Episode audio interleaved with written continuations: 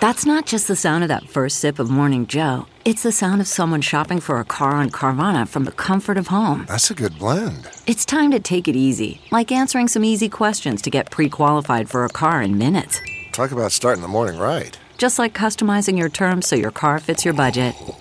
Mm-mm-mm. Visit Carvana.com or download the app to experience car shopping the way it should be convenient, comfortable. Ah.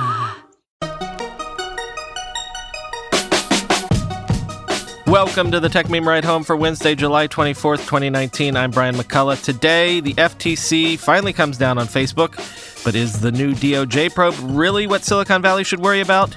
Cruise won't be self driving taxis in San Francisco this year. Snap really seems to be on the rebound. And is media piracy poised for a major comeback? Here's what you missed today in the world of tech.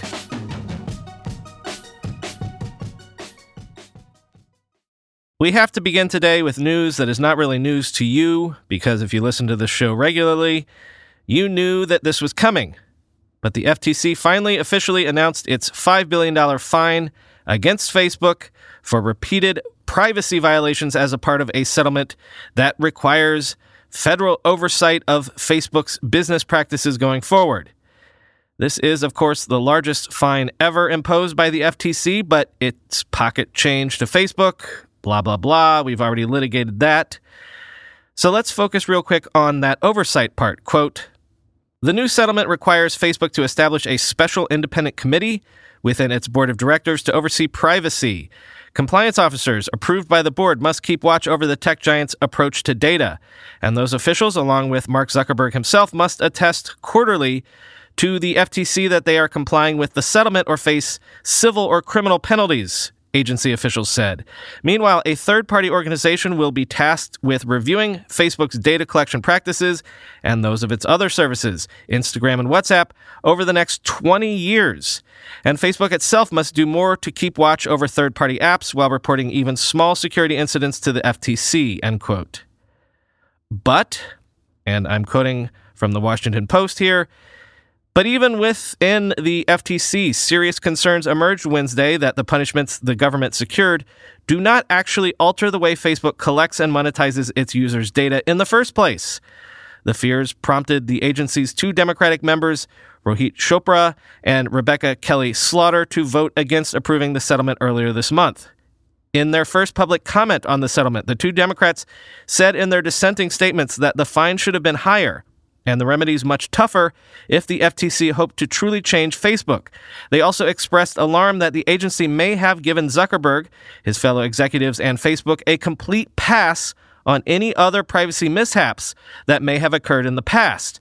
A rare move, they said, would hamstring the feds in holding Facebook accountable again, end quote. In other reporting I've read, the rumors are that some in the FTC were pushing for a fine in the range of 30 billion dollars and an actual public lawsuit that would have named Zuckerberg as a co-defendant. So okay, that happened, and as I say, it's easy to get all of these regulatory and antitrust threads confused. So again, this fine was part of the existing DOJ FTC investigations, where between them they divvied up investigations into the big tech companies. And then there were the congressional hearings of recent weeks, which were just that hearings. I don't think in the end anything substantive came from them at the end of the day. But this, this next story broke over the weekend, and this is something completely new and completely different. The Department of Justice announced it is opening a new antitrust review of all the tech giants Facebook, Google, Amazon et al., and looking into whether they are stifling competition. The inquiry is described as being broad and will specifically examine search, social media, and retail services in, again, a competitive lens. So, the Facebook fine was about consumer data and for past bad behavior like the Cambridge Analytica stuff. But with this, quote, The Justice Department will examine issues including how the most dominant tech firms have grown in size and might and expanded their reach into additional businesses. The Justice Department also is interested in how big tech has leveraged the powers that come with having very large networks of users, the department said. There is no defined end goal yet for the big tech review other than to understand whether there are antitrust problems that need addressing. But a range of options are on the table, the officials said. The inquiry could eventually lead to more focused investigations of specific company conduct, they said. The review also presents risks for the companies beyond whether antitrust issues are identified. The department won't ignore other company practices that may raise concerns about compliance with other laws, officials said, end quote. And so that last bit gets to how this new probe is different. To sum it up, this is specifically an investigation, the sole purpose of which is to look at if the tech companies are too big. So this isn't about narrow issues or behavioral issues or even political issues like the charges of bias and things like that. This is the holistic question of the power that tech companies wield. And I'm not saying that anything will come of this necessarily, but I am pointing out that if followed through on this line of inquiry, we're talking about something that is closer to an issue that is existential for these companies. It questions the status quo on a much more fundamental level. Oh, and it's also open ended.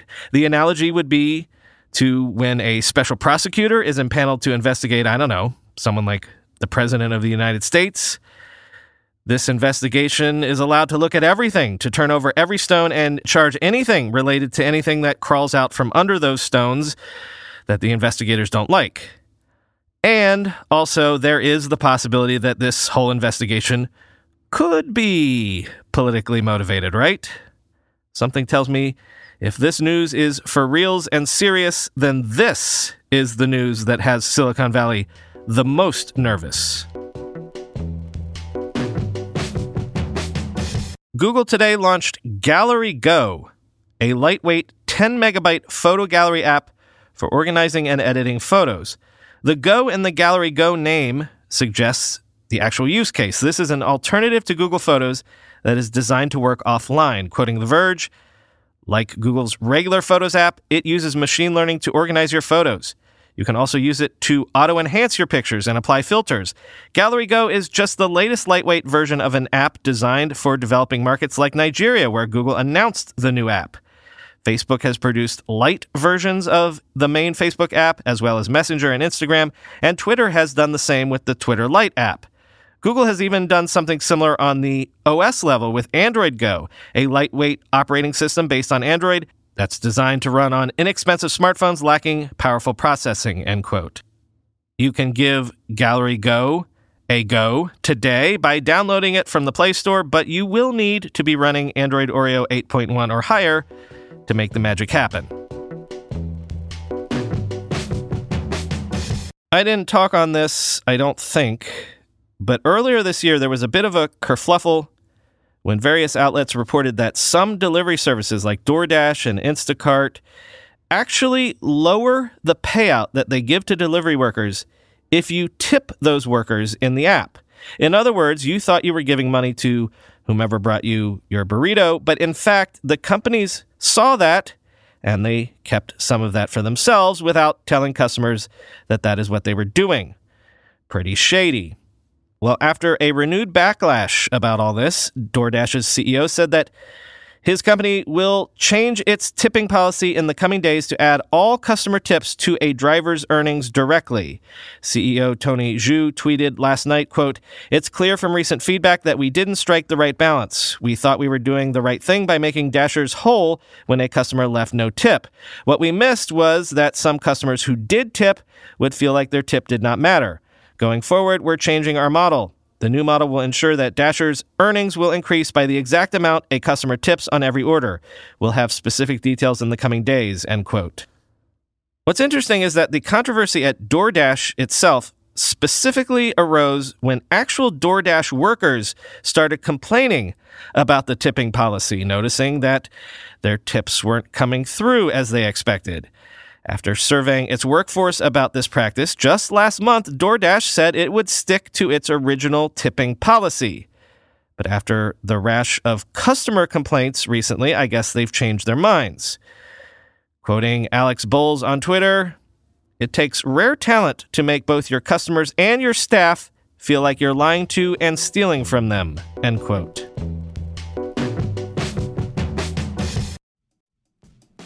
Guys tend to think looking sharp means starchy Oxfords and stiff chinos rather than effortless comfort. But it's possible to have it both ways. Mack Weldon makes timeless apparel with modern performance fabrics for guys who want to look and feel sharp without sacrificing comfort. From their light as air underwear to innovative anti odor tees and versatile yet comfortable pants, Mack Weldon has a full range of clothes that never go out of style. I'm wearing a Mack Weldon shirt today. It's hot and a bit sticky out, but as I took the kids to school, school this morning, I felt breezy and cool. Mack Weldon is not flashy, just classic, always in style and made from the world's most comfortable performance materials.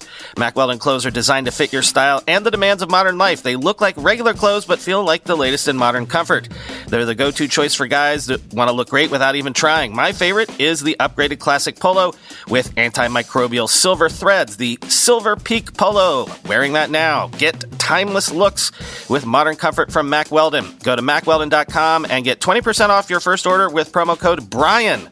That's M A C W E L D O N dot com, promo code B R I A N. According to a recent survey by Storyblok, 48% of decision makers regularly feel ashamed of the content on their websites and apps. You heard that right, ashamed. Storyblok, a content management system, is here to help. Storyblok makes it easier for marketers to create and edit content without handholding from developers, which means marketers can make killer content without waiting for developers to make changes. And developers have more time to build cool stuff instead of processing an endless backlog of content tickets. The end result is better content in less time. Fresh off a massive round of Series C funding, Storyblok is launching a revolutionary new feature to help your team level up their content the Ideation Room. The Ideation Room provides teams with a central space within Storyblok where they can develop new ideas together. From the very start of the content creation process, these ideas are refined and brought to life with the help of AI. Curious? Let your creativity run wild and try Storyblok for free today at get.storyblok.com slash ride home. That's get.storyblok, B-L-O-K dot com slash ride home. Quick entry into the Will We or Won't We See Self Driving Cars on Real Roads by 2020, my ongoing wager. GM's Cruise automated vehicle startup has been forced to admit that it will not meet its 2019 target to deploy a commercial robotaxi service in San Francisco. Why? Well, exactly what you would expect. It turns out this stuff is hard. Quoting from the Cruise blog post, CEO Dan Ammann wrote, quote, In order to reach the level of performance and safety validation required to deploy a fully driverless service in San Francisco, we will be significantly increasing our testing and validation miles over the balance of this year, which has the effect of carrying the timing of fully driverless deployment beyond the end of the year. While Cruise is already logging the most miles in a complex environment, having our cars running many more miles on the road will further accelerate our rate of learning and safety validation. It will also give us crucial operational learnings from running a larger scale fleet and a larger scale ride service, which we currently operate for our employees. End quote. In other words, the tech just isn't there yet. But also, and this is always one of my biggest reasons for being skeptical, remember, I said long ago, you're not going to just snap your fingers and get governments and regulators to allow you to deploy these things on real streets overnight. Quoting VentureBeat. The announcement comes after reports that Cruise faced pushback from U.S. regulators over requests to waive safety standards in order to deploy driverless vehicles without controls or steering wheels. The company had hoped to have 2,500 such cars up and running as part of a controlled on demand fleet in the coming months. Cruise isn't planning to increase the size of its roughly 180 vehicle San Francisco fleet, which it confirmed will comprise the first commercial deployment in its forthcoming ride sharing service. Instead, the company will ramp up the pace of testing to expose its third generation Chevrolet Bolt all electric cars, which are equipped with LiDAR sensors, radars, video cameras, computers running proprietary control algorithms, and in vehicle displays to more complex scenarios on public roads, in part through its employee only Cruise Anywhere driverless pilot program. End quote. So, in our recent segments about Snap, I think we did a lot of speculating and laying the groundwork around the growing chatter that Snap and Snapchat might be turning things around. And if Wall Street is any yardstick, it sure looks like that might be coming to pass. Late yesterday, Snap reported $388 million of revenue, up 48% year over year, more than the $359 million estimate. And Net losses shrank from $353 million to $255 million.